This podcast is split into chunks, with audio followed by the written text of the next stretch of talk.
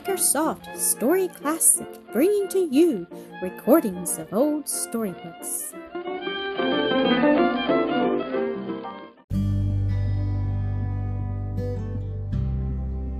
Mildred's Married Life, Episode 13. Elsie stirred in her sleep, half dreamily conscious that it was near her usual hour for rising.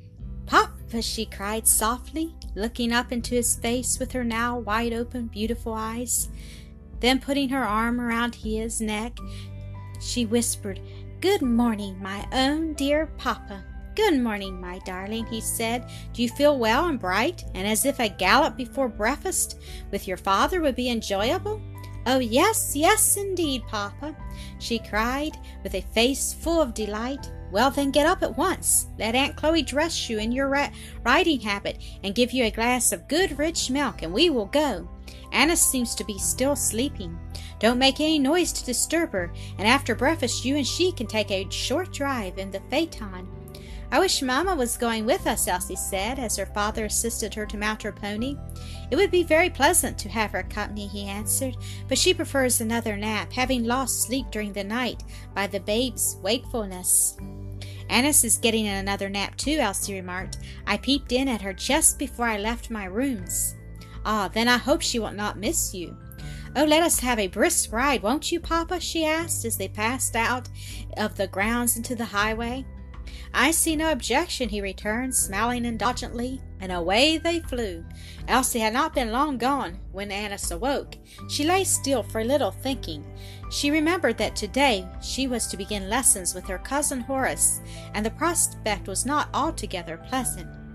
She feared he would think her a dull scholar, and not so far advanced in her studies as she ought to be. Then it occurred to her that it was time to get up. The fire had been attended to, and the room was very pleasantly warm. She threw back the covers and stepped out upon the thick, soft carpet. Ah, is you gettin' up, honey? asked Aunt Chloe, peering in at the half open door. I's done dressin' my chow, and I can help you ef you's willin'. Thank you, Auntie. I'd be very glad to have you do up my hair and hook my dress. But where is Elsie? It is so quiet in there that I thought she was still asleep. "Yah, yah," laughed the old nurse. "Miss Elsie, she's done gone ridin' with the Horace." Why, dear me, I must be shamefully late, exclaimed Annis in dismay, and beginning her toilet in great haste. No, missy, you's got plenty time. Day's early, that's all. Much relieved by the assurance, Annis went on with her dressing rather more leisurely. She had finished and was sitting in an easy chair beside the fire, reading her Bible, when Elsie returned from her gallop, and came in holding up the skirt of her habit with one hand and carrying in the other a little gold mounted riding whip. She was radiant with health and happiness, her eyes shining and a lovely color in her cheeks. Good morning, Annis, dear, she said, running to her cousin with an offered kiss. Please excuse me for leaving you, but you seem to be having a very nice nap, and Papa wanted me to take a short ride with him before breakfast. I don't see any call for excuse, returned Annis with perfect good humor. I'm glad you went, for I'm sure it has done you good, she added, gazing admiringly into the sweet, bright face. How beautiful you are, Elsie! Ah, don't flatter me and make me vain, Elsie said with sudden gravity. But you are reading and I am interrupting you. I can finish while you change your dress, said Annis. And have my morning reading with Papa, added Elsie, hurrying into her dressing room.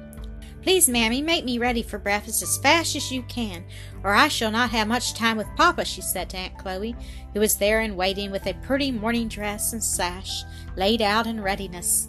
Yes, honey darling, I's have you ready in less than no time, she responded, beginning to remove the riding hat and habit as she spoke.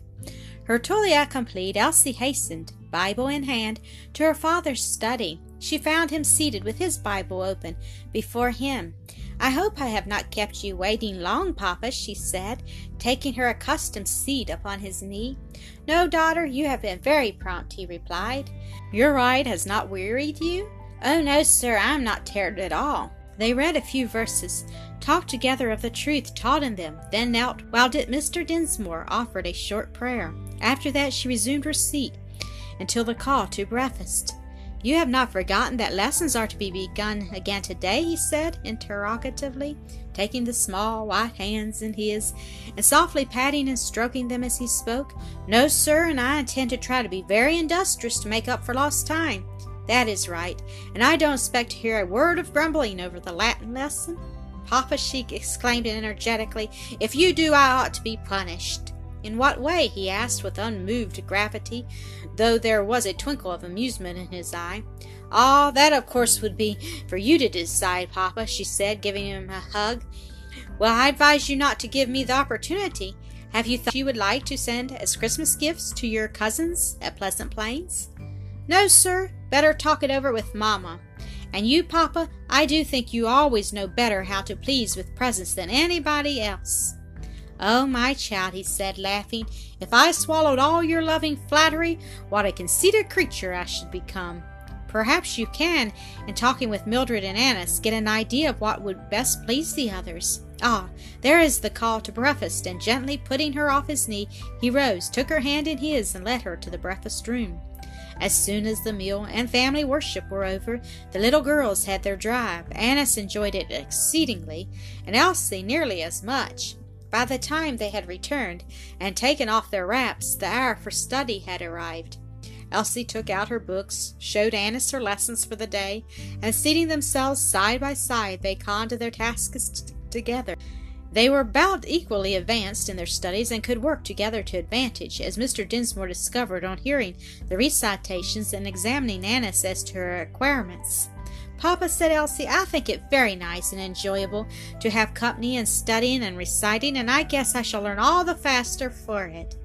I hope so, daughter, but I do not like the use of the word guess in the sense of expect.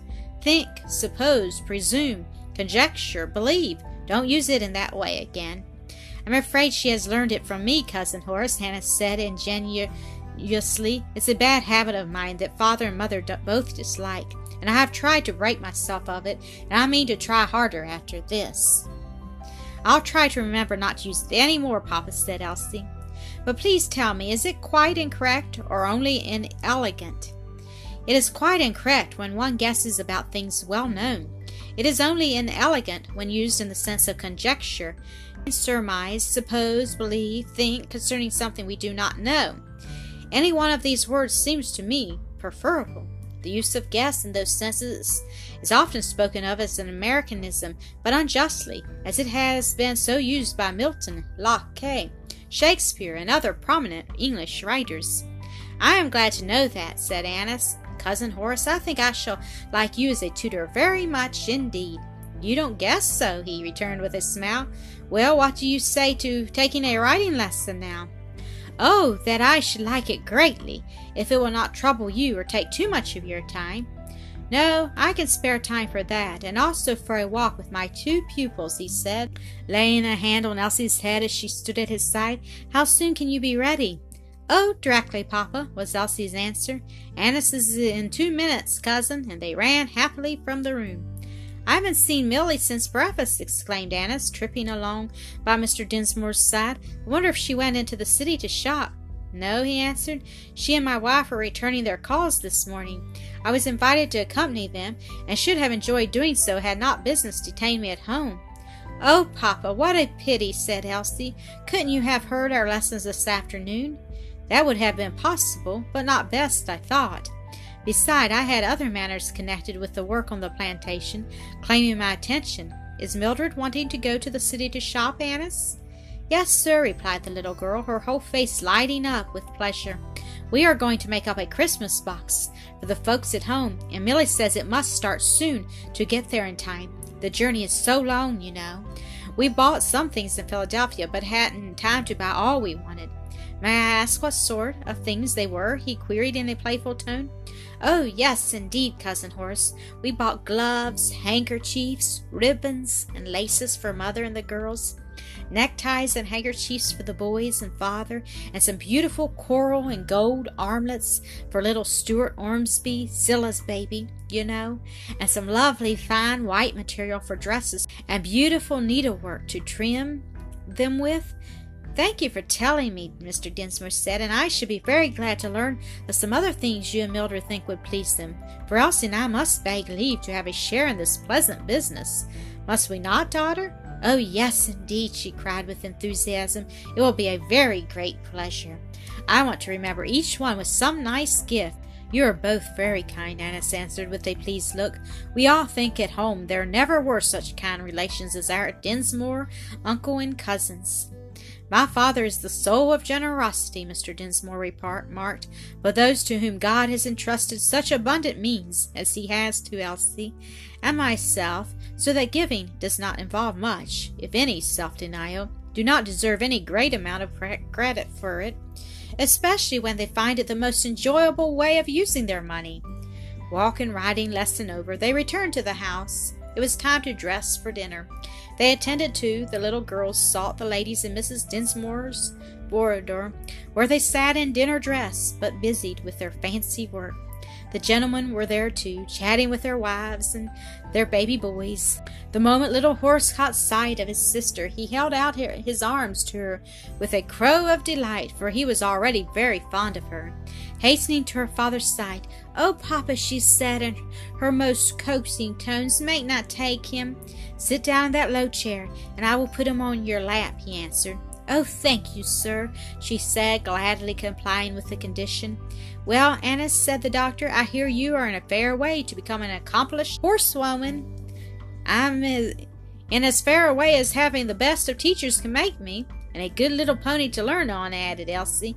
Yes, indeed, assented Annis. Mildred, turning to her sister, you didn't go shopping today? No, we thought best to pay our costs first, and that took all the morning. We hope, though, to shop tomorrow. Cousin Horace, will you allow your pupils to have a share in the shopping? asked Annis, half laughingly, turning to Mr. Dinsmore as she spoke.